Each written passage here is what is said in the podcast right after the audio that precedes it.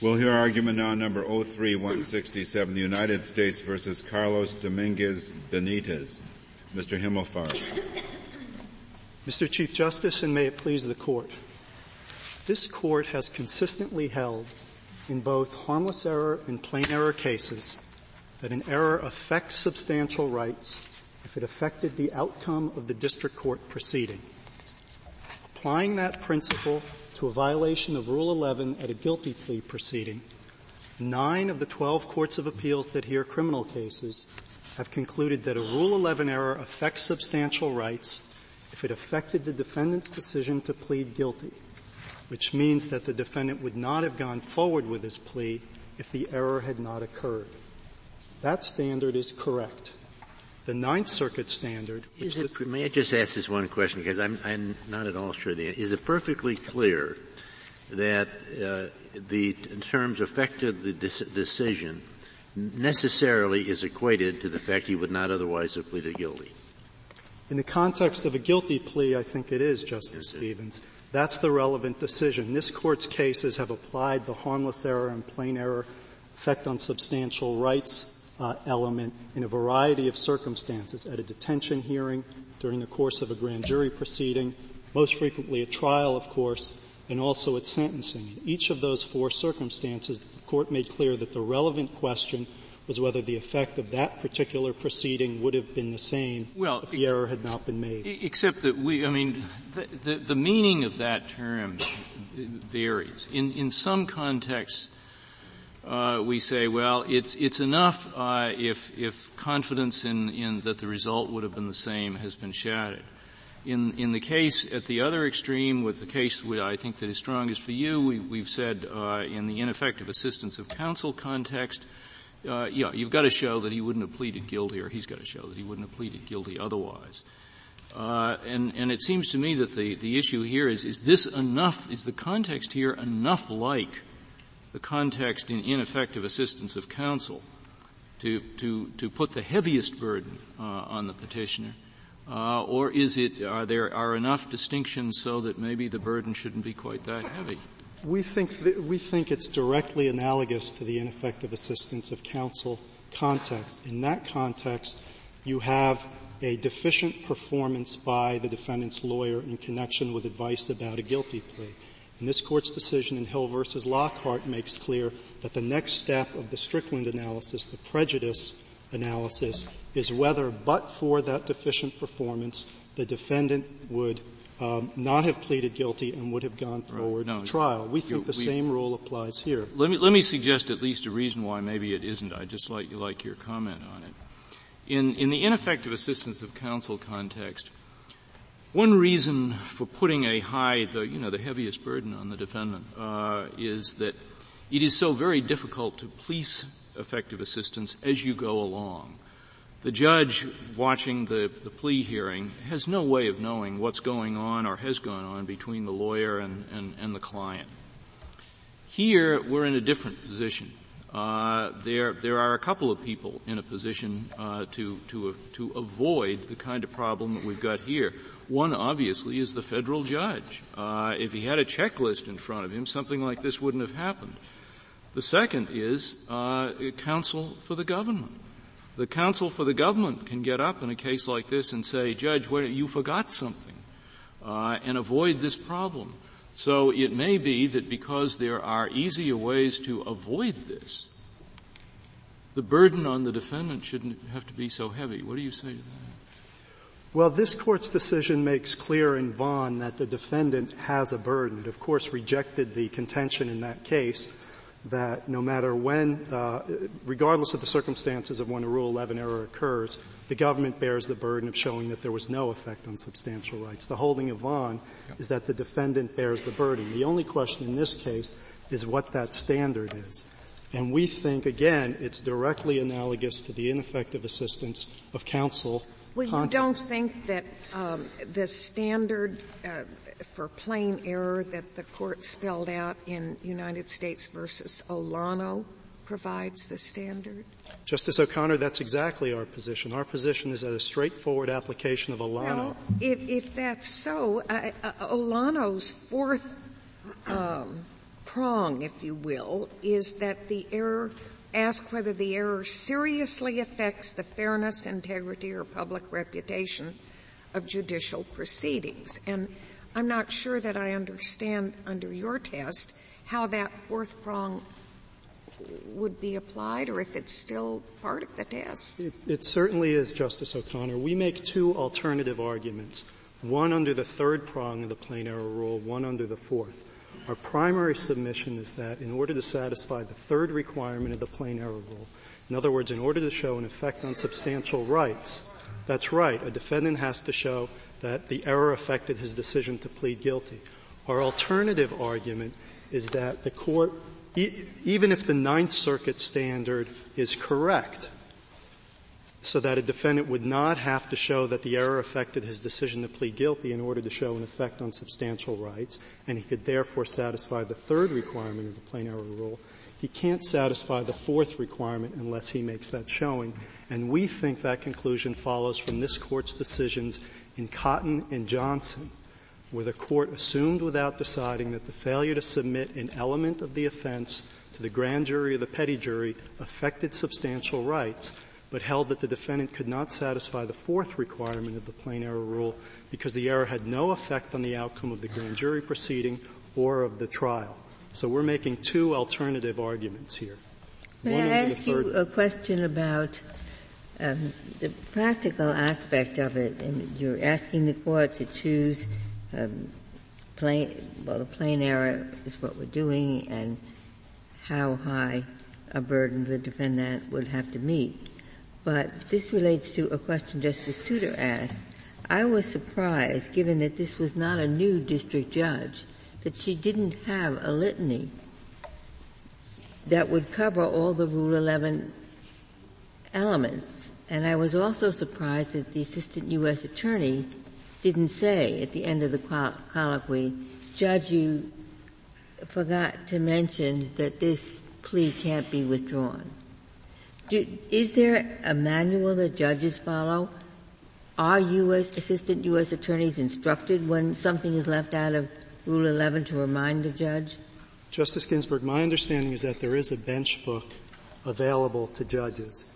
And obviously there are a great many district judges in the United States district courts, and some are going to be more meticulous than others. Assistant U.S. attorneys often, or at least are supposed to, bring checklists with them to a guilty plea proceeding so that they can ensure that Rule 11 is strictly complied with. Of course, a prosecutor has no more interest in litigating a Rule 11 error on appeal than anybody else does, so it's very much in the prosecutor's interest to try to ensure that there's strict compliance. Vaughan makes clear, though, that in the event that one of the advisements slips, and there was only one here that the district judge did not give, it's the defendant's burden to object, and if he doesn't, he's in a plain error posture on appeal, not a harmless error posture. Mr. Himmelfarb, is it clear in this case that the defendant believed that he could withdraw his plea? Do we know that? We don't. The record is silent on that. Do you think that a defendant making a guilty plea would normally believe that he could withdraw it when the government has promised him nothing except that it would recommend to the judge a certain sentence? Well, it depends, Justice Scalia. In a case like this, we think a defendant would not reasonably be under that impression because in this case, this defendant, respondent, was repeatedly advised that the judge was not bound by the guilty plea and that he would face a 10-year mandatory minimum sentence if the party's recommendation was not followed. If I was given all of that information, I certainly wouldn't leap to the conclusion that, well, if the judge doesn't accept it, I can withdraw the guilty plea. I don't know why he would naturally believe that. I would think he would naturally believe the opposite. We agree, Justice Scalia, and that's why we think — Wasn't that covered in the plea agreement itself, which was translated into Spanish for him, specifically that he could not withdraw his plea if the judge did not accept the plea? That's exactly right, Mr. Chief Justice. Your basic point is that this part of the rule is pointless. Not at all, Justice Stevens. Well, I guess that's Justice Scalia's point. There may — I'm sorry. My point is that in a case like this where a defendant is advised that the judge is not bound by the party's agreement, it's probably not reasonable for that defendant to assume that he can withdraw his plea if the judge doesn't follow the agreement. My point is not that it's pointless. My point is that when it is omitted, it does not necessarily produce substantial injustice. It's a good idea to give it, of course. But in the absence of giving it, I would think that normally you'd think that he would assume that anyway. That's exactly right. That's our position, Justice Scalia. If that's right, and I were a district judge, I could probably save time by just omitting this regularly then. No, Justice Stevens, I don't think that's likely to happen. District judges are generally quite conscientious about complying with Rule 11. Prosecutors are generally quite conscientious about making sure that district judges comply with Rule 11. Nobody has an interest in having appellate litigation over Rule 11 errors. Everyone has an interest in making sure that Rule 11 is strictly complied with so that the judgment of conviction can be entered and people can move on to other business. So even respondent doesn't argue here that any omission from a Rule 11 requirement produces an automatic reversal. Does respondent argue that? No, my understanding... No, I mean, that's not the theory here, that if you don't produce an automatic reversal, people won't give the Rule 11 requirements. That's right. The Ninth Circuit does not have a rule of automatic reversal. The Ninth Circuit standard is if the error is not minor or technical and the defendant wasn't otherwise aware of the omitted information, he shows an effect on substantial rights. Our position is that knowledge of the omitted information is a sufficient condition to defeat a claim that there was an effect on substantial rights, but it's not necessary. Now, is your knowledge requirement a wholly subjective test? We want to know what this defendant thought, or is it what a reasonable person would have concluded based on all of the circumstances? It's a subjective standard, Justice Kennedy. In the context of a guilty plea, when the question is whether the error affected the defendant's decision to plead guilty, the relevant question is whether this particular defendant You put him on the stand? No, you don't. You can't, because by definition, in a plain error or harmless error context, you're limited to the record on appeal. Objective considerations are obviously relevant in making the subjective determination of whether this particular defendant would have pled guilty. You're limited to the record on appeal. Couldn't there have been a hearing in the district court on the Rule 11? There could, Justice Kennedy. For example, if the defendant had moved to withdraw his plea after he pled but before sentencing, it might have been within the district court's discretion to hold a hearing, and you could have had the defendant testify at that hearing. But after sentence, it's impossible for him to testify?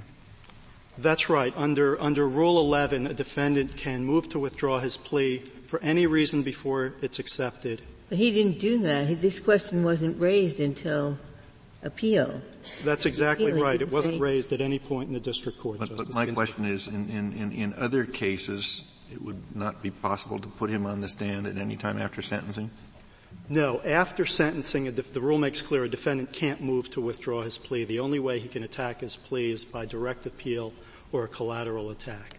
But before sentencing... On collateral attack, could he take the stand? Sure. It would be within the discretion of the district judge and his willingness to testify. Can you collaterally attack a plea before you've appealed and sought to have it set aside? No, Mr. Chief Justice. There's of course a requirement that you file a direct appeal, otherwise you will have procedurally defaulted. I should also say that this court held in Timmreck that a formal violation of Rule 11, which is all that we have here, is not cognizable in a 2255 proceeding. Normally, you may know, I'm just drawing on your background. Normally, when you say, did it affect somebody's substantial rights, when I see those words, I think the judge did something to this person. And when I say, did it affect his substantial rights, I think, well, did it matter in terms of what the judge or the jury did to him? Is that a correct way to think about it? Are there other instances where substantial rights mean something different than that? In the ordinary context, the relevant decision-maker is, of course, the judge. I'm not talking about it. I'm saying something happened to this human being who is there in court. And when I say, did this affect his substantial rights, I usually ask myself, did this error make a difference in terms of what happened to him? That's how it's very colloquial, but that's the question I normally ask myself. Now, maybe all these years I've been doing it wrong, Or maybe there are some circumstances where I should ask that question, you know, like a death case, which is a horrible case. Sometimes there's harmless error. And usually the question there is, did it matter in terms of his being sentenced to death? Those come up a lot. I'm just asking you a general question. I don't have a point here. I'm trying to figure out how best to think about this. No, we think your formulation is exactly the right way to think. If that is the correct formulation, can you think of other instances in the criminal law where substantial rights meant something other than this formulation? I can't. An effect on substantial rights means, was there an effect on the outcome? I'm asking it to inform myself, and I have the same question for the other side, too. Let me qualify that answer, if I could, Justice Breyer. That is the general rule. There are, of course, certain types of error, as this Court has made clear, which do not require a showing. There's like structural error. That's exactly right. Exception, but I don't think we normally speak in terms of substantial rights in those cases. Maybe we do. I don't know. Well, sometimes the question will be whether the third requirement of the plain error rule, which is a substantial rights requirement, has been affected. All right, so structural error cases are an instance where my colloquial question is not right, and nobody claims here this is a structural error case. We certainly don't, Justice Breyer. I don't believe Respondent does, and the Court of Appeals did not take that position either. Mr. Himmelfarb, there's another specific about this case that might have averted what happened. The entire plea agreement was read to the defendant in translation because he didn't speak English. And that was the day before. If it had been the practice to give him a copy of the translation instead of just having him hear it orally, then it would have been right there for him to read, and we would have had more security that he knew. Justice Ginsburg, I don't know as an empirical matter which is more likely to ensure that a defendant is aware of what's in the plea agreement.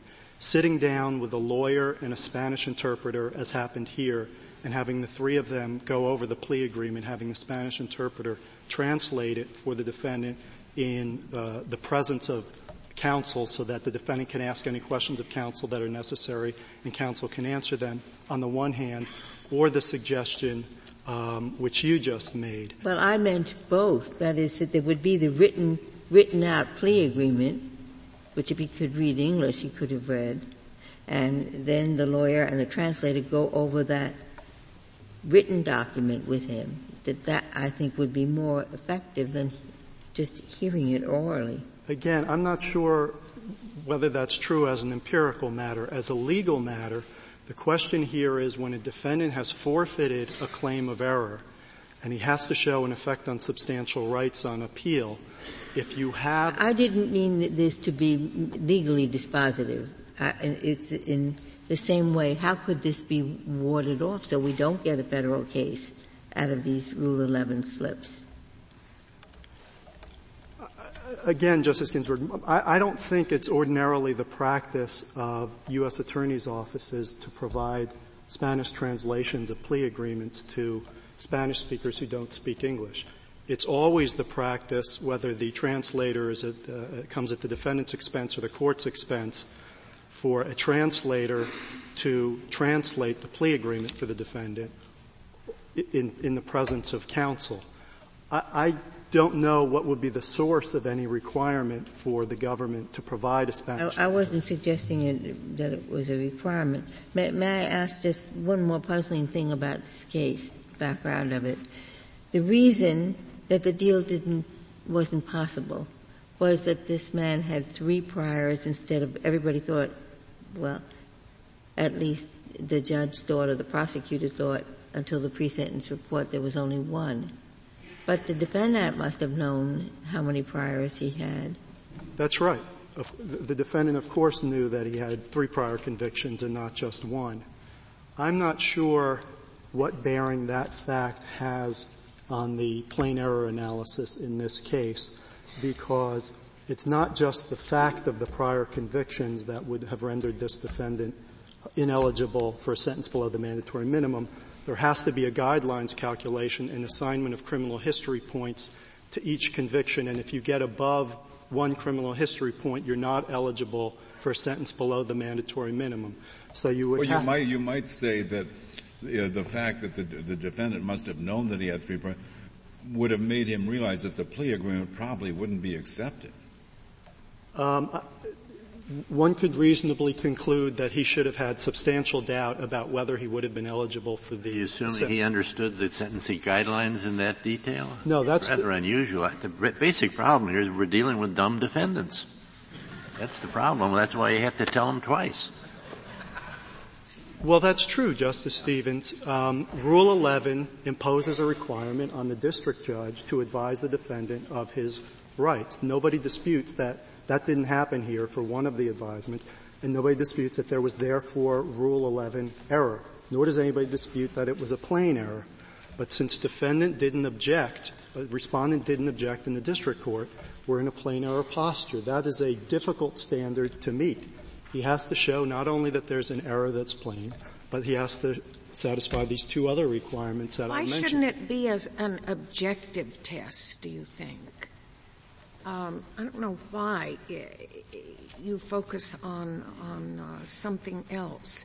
I mean, can't we assess whether, in determining whether it affects substantial rights, how the evidence against the defendant was, what the benefits of the plea were, and what he was told, in just objective terms?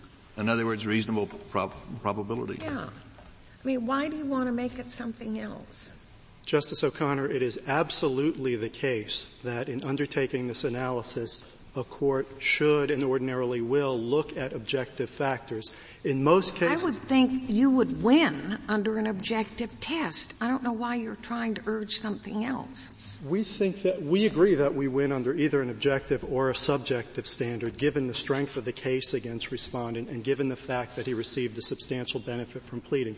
We think that a subjective test is the appropriate one because this is not a situation like you have when there's trial error and you have to determine whether the jury objectively would have reached the same decision. But if you're doing a subjective test, you might as long as you're doing that, why not accept the Ninth Circuit test?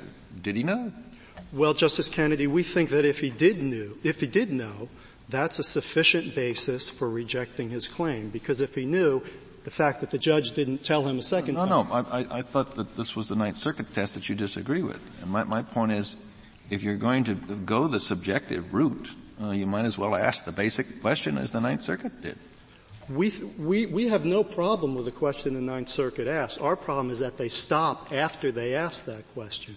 That should probably be the first question. If there's evidence in the record that the defendant was otherwise aware of the omitted Rule 11 information, it would be very difficult to say that he would have gone to trial if the judge had omitted to say something that he already knew. That's why we think that's a suspicion. I still would like to understand why you think an objective test is not acceptable. When a defendant is confronted with a choice of pleading guilty or going to trial, he of course has an absolute right to go to trial. No matter how strong the evidence is against him, no matter what benefits he could get from pleading guilty, if he chooses for whatever personal or idiosyncratic reason to go to trial despite those things, he's got the right to do it. That's why we think... Maybe you think the courts would not stand by an objective test in the situation where the facts are such that any intelligent defendant would have made the plea even if he knew that it couldn't be revoked. But this particular defendant, for whatever reason, and it's clear on the record, he told his counsel, or he left a note and said, well, there's no harm in making this plea because I can always withdraw it if the judge doesn't go along with the recommended sentence.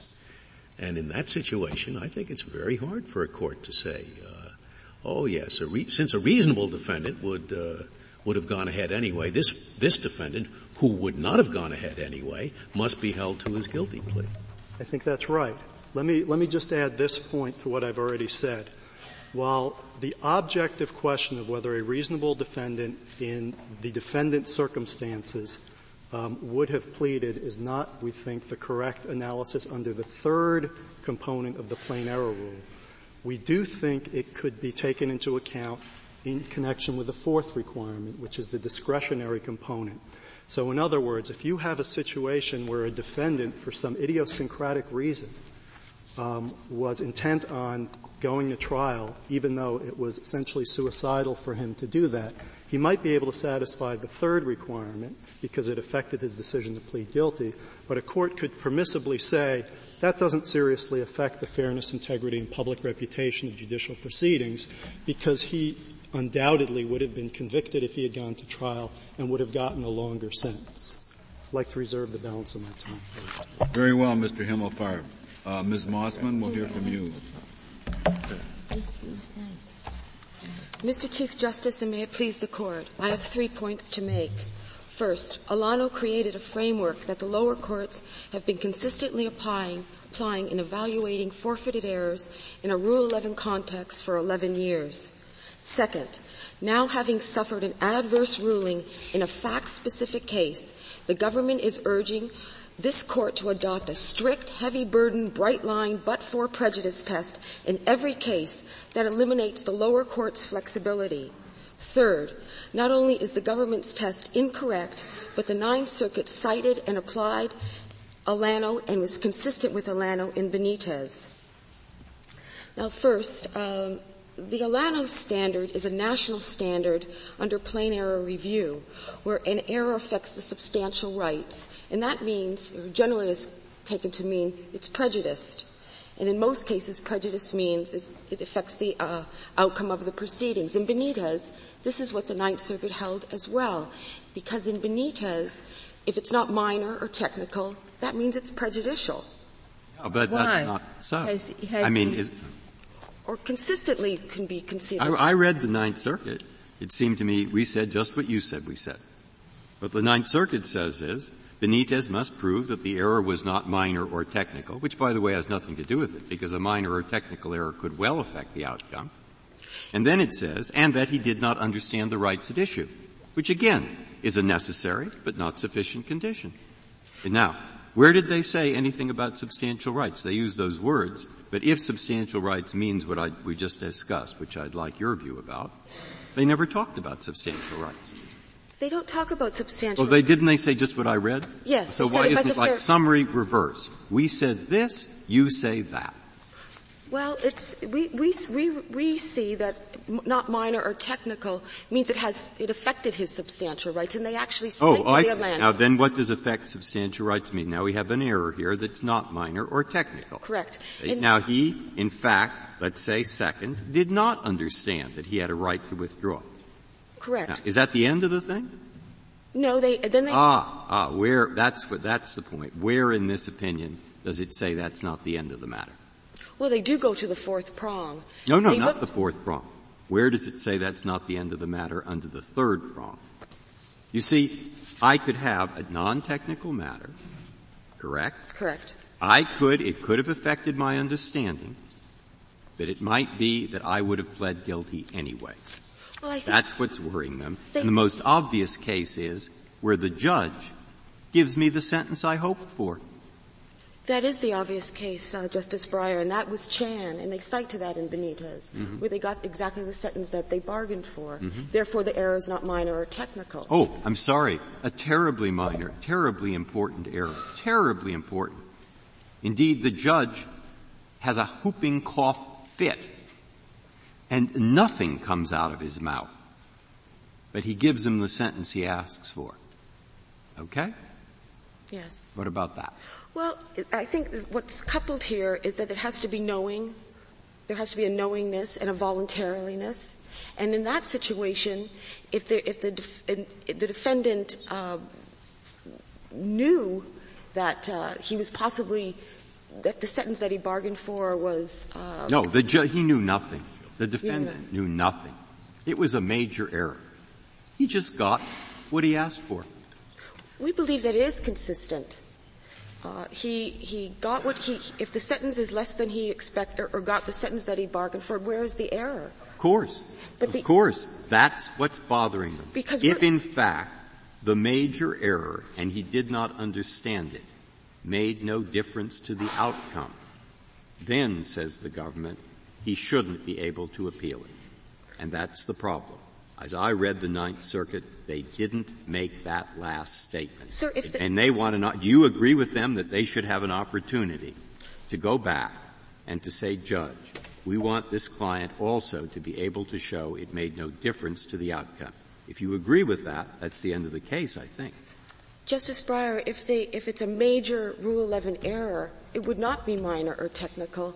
The analysis would address that fact. How do you know, just from reading Rule 11, which errors are minor and technical and which aren't?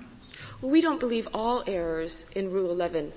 What's your standard for telling the difference? Well, we think Congress has enacted this, and the full panoply of errors of Rule 11 advisements are important, and none of them can be considered minor or technical in and of themselves. But just a moment ago, you said not every Rule 11 violation is necessarily not minor or technical. You say I thought you intimated some of them could be.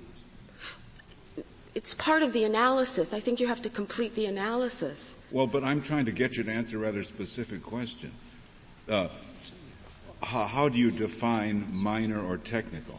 Well, I think that was brought out in actually the advisory committee note. So, for instance, if the judge failed to advise the defendant that if he lies on the stand he'd be subjected to perjury charges, that's considered not a minor or that's considered basically a minor or technical advisement.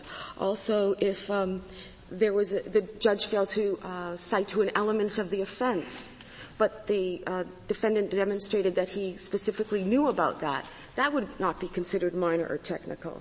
If the judge misstates the maximum sentence, but the defendant receives a sentence that's substantially lower, that was considered under the advisory committee notes. Did the advisory committee purport to cover all possible minor or technical errors? They were just giving — it was illustrative, I believe, yes. In assessing how weighty this particular lapse is, should we take into account that, as far as I know, this defendant has never said in the district court or on appeal that he indeed wants to go to trial? It's our position that I wouldn't be here if he didn't want his plea vacated. But he said, on the plea vacated is one thing. Well, then you have, given that he has three priors, his sentence, he was sentenced at the mandatory minimum, how much better could he do on a resentencing? So it's got to be he wants to go to a trial. Because do you agree that if we just say new sentencing, he couldn't do any better, given? Well, Justice Ginsburg, it's our position that this particular defendant, at every single proceeding, he expressed his dissatisfaction with his counsel, and the respondent's second letter to the court, which is at the Joint Appendix number 96, could be construed, because it was a pro se filing, as a motion to withdraw. He asked for new counsel to look at his case anew. But that's not the question I asked you. I asked, did he ever say at any stage, Judge, I'd like to have a trial. I want to plead not guilty? Justice Ginsburg, after the conference on the substitution of hearing, a sentencing date was set. And this particular defendant did not object to a trial date set. Excuse me, a trial date was set. And this particular defendant did not object. His attorney made some comments about maybe it's not necessary. It's not one thing not to object to a setting of a trial date, but did this man ever say, I want to exercise my right to trial by jury? His first statement to the court at that substitution of counsel hearing was, at no time have I decided to go to trial, but that's not conclusive. He needed more information. I thought he was stronger than that. I thought he had said at one point, I don't want to go to trial. He never said that specifically or definitively. He said at no time have I decided not. But in any case, if what his concern is that his substantial rights have been violated, and the possible effect on the outcome is relevant. And my question is, how could the outcome be affected if he got the mandatory minimum? He got the lowest sentence that the law allowed the judge to impose. So unless he wants to go to trial, he isn't harmed by what happened. And so I'm asking if there's any stage where he said, I want to go to trial. This particular defendant made requests of his attorney that were not brought to the court's attention. He acted pro se in three instances. The record is actually void to know if and he was actually silenced when he wanted to ask the judge questions at his change of plea hearing. He said, I wanted to ask the judge questions, and I was silenced. So the record is actually void, specifically to answer your question. What was the evidence in the case? What was the evidence against him? What did the government have? Basically his own confession and two co-defendants. He was caught basically the deal went down through a confidential informant. Right. Would anybody in his right mind have wanted to go to trial? In our opening brief. And risk getting more than the mandatory minimum? In our opening brief, we completely briefed out the defense of entrapment. And this is brought out through the language of this defendant through the three letters that were submitted to the court through his own pro se actions. We believe that he had a possible defense of entrapment. I was not his trial attorney. But so, you have looked at the cases on entrapment. Yes. You've got a predisposition. You don't have much of a prayer on a entrapment claim. And he had three priors. Were the three priors of the same line of No, they were not. No, they were not, Justice Scalia. If you were to prevail and he were to have a trial and be convicted, could he get a more lengthy sentence, or would that raise problems of vindictive prosecution? Would failure to accept responsibility be a ground for an increase? I don't think that would be fair. He has a fundamental right to go to trial. Also, the question is, if he gets a new trial, can he get an increased sentence? It's possible, but it's possible. There's no vindictive prosecution problem? There possibly is. I mean, he would not get this acceptance of responsibility points, but the acceptance of responsibility points doesn't make the bottom line here because of the mandatory minimum. So he still would be looking at a 10-year mandatory minimum, even if he went to trial. And often defendants that go to trial on these drug convictions do get the mandatory minimum, irregardless if they have gone to trial, and even irregardless if they don't get the acceptance of responsibility point. Let me ask you this question. You argue for a subjective test in a context in which the defendant can't take the stand to say what his understanding was. That doesn't make a lot of sense to me. Well, defendants plead guilty for all types of reasons. We don't know what's in the mind of defendants. No, but you're saying that you want a subjective test. You want to defend the Ninth Circuit, which said the question is whether or not he knew that he had this specific burden, that he was waiving the specific right the minute he entered the plea. And you want a test to say that he didn't, in fact, know that, and yet we can't put him on the stand. That seems to me an odd test, an odd way to run the system. I think it's important to see if this implicates the constitutional principles under the Due Process Clause. It has to be a knowing and voluntary plea. That is a subjective test. That's sort of built into the Rule 11. But the Ninth Circuit didn't find that his plea was involuntary in a constitutional sense. Excuse me, Mr. Chief Justice, they did under the fourth prong of Olano. The actual citation would have been, he did not understand the consequences of his plea, which is therefore not voluntary. Did they say it was a constitutionally invalid plea? They cited to Grabe. Ms. Mossman, you've been asked questions by several different members of the court, and you don't seem to really respond to the questions. I'm asking you a very specific question now. Yes, Your Honor. They cited to Grabe, which cites to the Constitution. Okay. I'm rather confused because there are sort of two kinds of questions we've been discussing. One is whether, in fact, if he had been told specifically what he was supposed to be told, he would then have withdrawn his guilty plea. That's question one. And most of what we've been talking about is that. But I thought we're actually here to ask a different question. And the different question is, I thought the Ninth Circuit, and I did think that from reading his opinion, said what we've just been discussing has nothing to do with the matter. Yes. All that the person has to show is that he didn't understand his rights. All right, now, what do you think about that question? I think Justice Breyer. So let's assume it's absolutely clear they can come in with 52 bishops who are prepared to swear that if he had understood everything perfectly, he nonetheless would have gone ahead and pled guilty.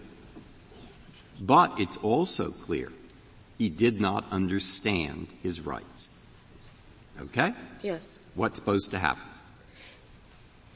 Is he alleging a Rule 11 violation? Oh, look.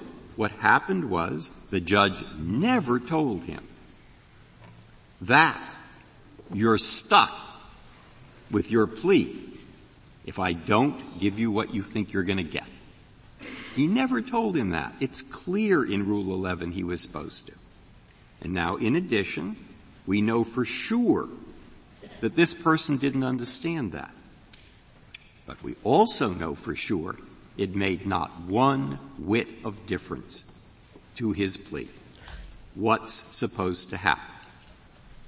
Justice Breyer, this is, I believe you're talking about a motivated pleader, a pleader that I'm talking what I think is about this case. This case. Yeah. I think as it's presented, in the questions presented, and in the opinion that was written by the Ninth Circuit.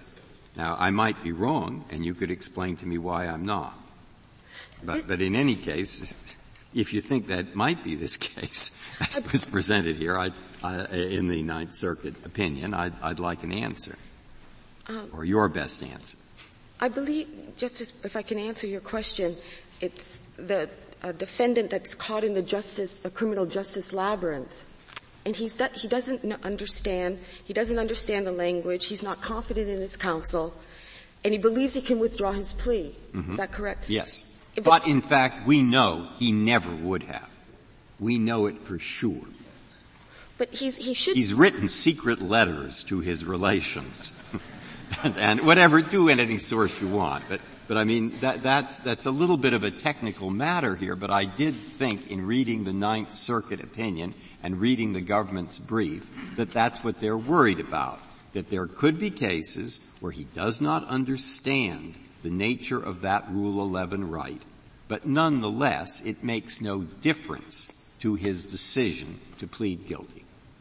So that's a bit of a technical point here, I agree, but as I read the Ninth Circuit, I thought, well, that's what's going on in this case. Now, you could explain to me if you want that I'm completely out to lunch, so to speak.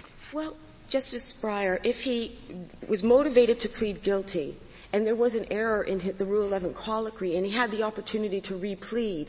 He could replead to another type of plea agreement, a C plea agreement. He could ask for different provisions within that plea agreement. For instance, less supervised release. He could ask for a type C plea agreement. Why would they give him a better deal the second time around? I mean, they'd say, okay, we forgot to tell you that you couldn't withdraw it. We now tell you you can't withdraw it. And we offer you the same deal we offered you last time. Why would he get a better deal?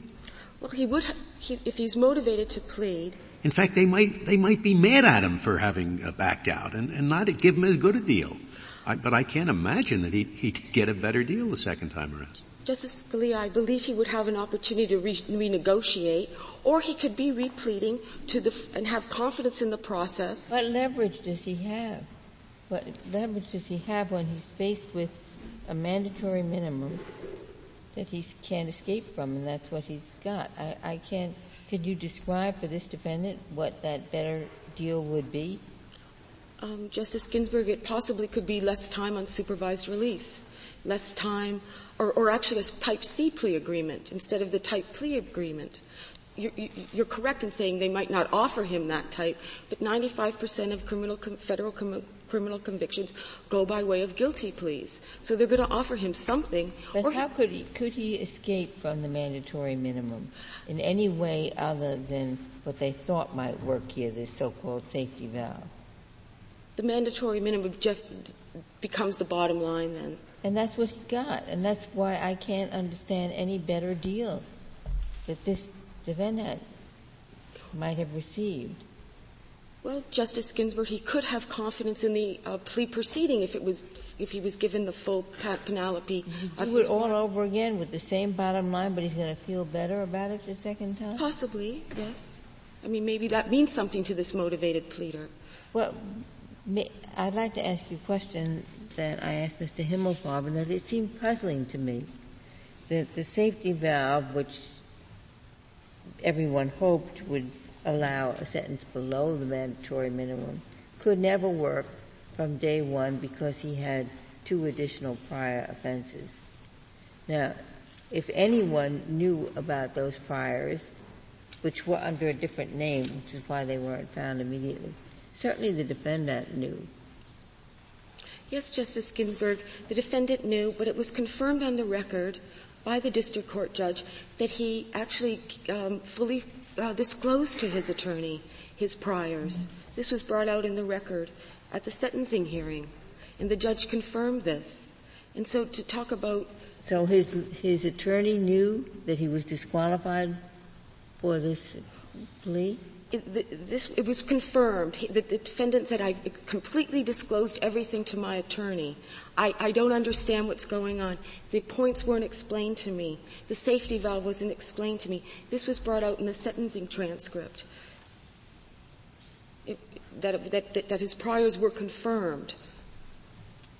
That they were confirmed, but at what time? He exposed his prior convictions to his attorney. This was what brought Mr. Benitez to confusion, and this was articulated in the sentencing transcript. Which we don't have, or do we have it? Yes, you do. The sentencing transcript is at Joint Appendix 104. And could you point to that place where it says that before he made this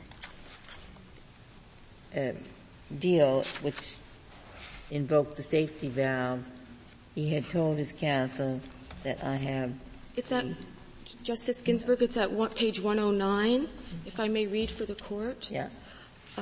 The defendant, I never felt that I had the proper representation the way it should have been in my case. From the beginning, I never had any knowledge about the points of responsibility, the safety valve, or anything like that. I honestly, from the beginning, I accepted through my responsibility through my attorney, but he never paid any attention to me, what I told him. About the problem that I had. I told him from the beginning that I had a problem, that I was attending the program. And at the end, he told me that I had never told him, that I never notified him of it. I never hid anything in my case about the things that I have done. Everything I said, I have said has always been the truth and the reasons why I did it. And I have always asked for another chance. I've always asked him for an opportunity to meet with the government, and he never wanted me to do that. I don't see where he said, I told my lawyer that I had 3 prior convictions. He's trying to say, Justice Ginsburg, that I never hid anything. And then from my attorney about this case. And then the judge goes on to question him.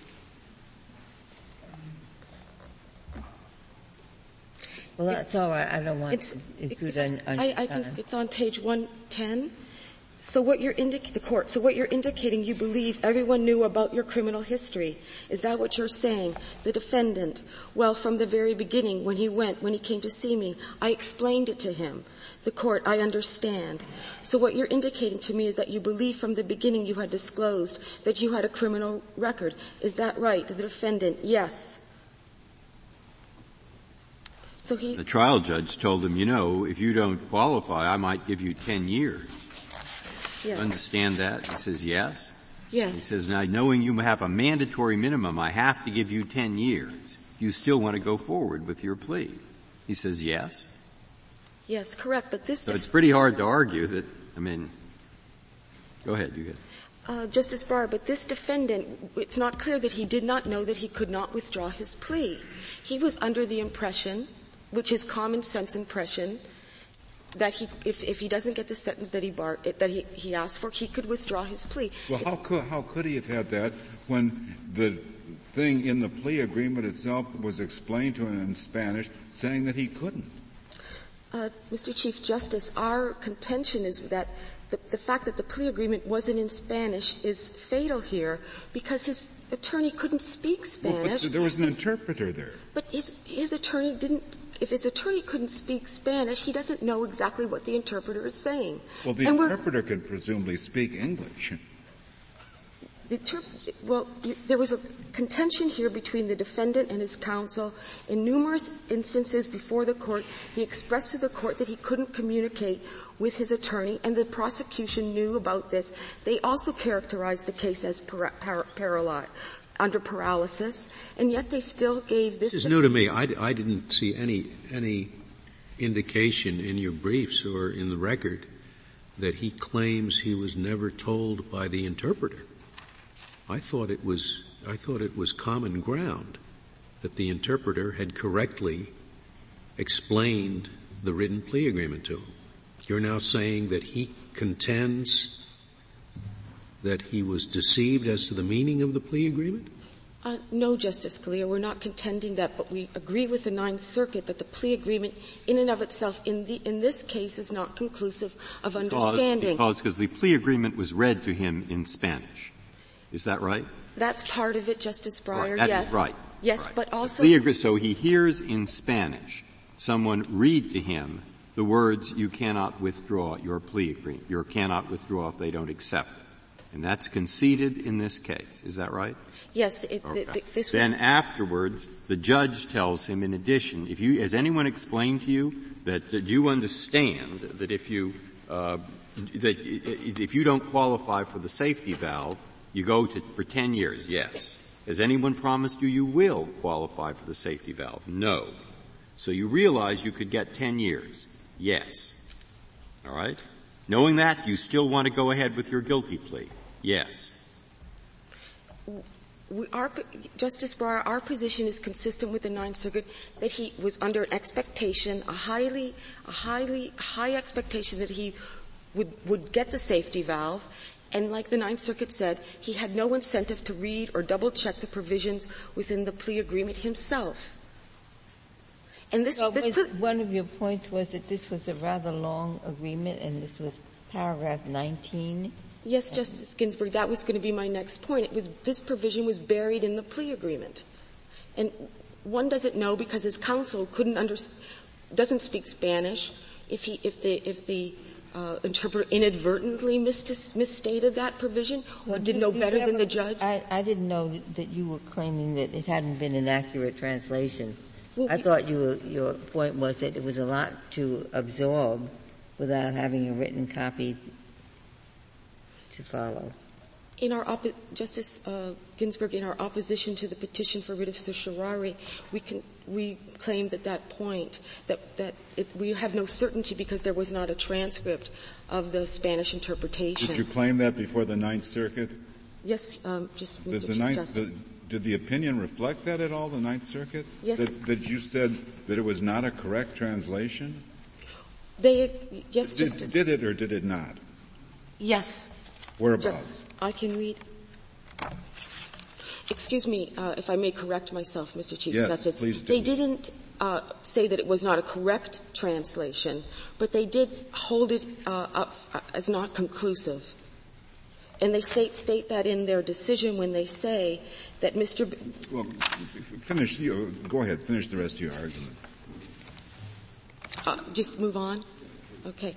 I'd just like to say that the government's burden is the government's test, the prejudice test, the but-for test, is asking this defendant to go back in time and to prove a counterfactual. It's not in this record that if not for the error, he would not have pled guilty. That's a very heavy burden here, and I believe it emasculates the knowing requirements and makes awareness of the consequences of the plea irrelevant. And a defendant if he does not understand the scope of the prosecution's promise, he cannot evaluate the risks inherent in the type of plea agreement that he's signing. We think that's critical.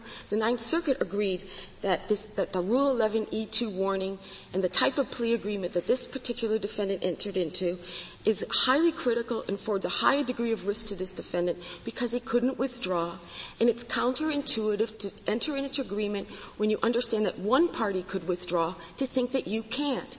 That's why the Congress has asked that this warning be expressly made in the Rule 11 colloquy, that I'm not bound by the recommendation. The judge is saying, I'm not bound by the recommendations, but you cannot withdraw if I do not give you the sentence that you bargained for, because that's a counterintuitive understanding. I believe Justice Scalia was getting at this when he talked to Mr. Himmelfarb.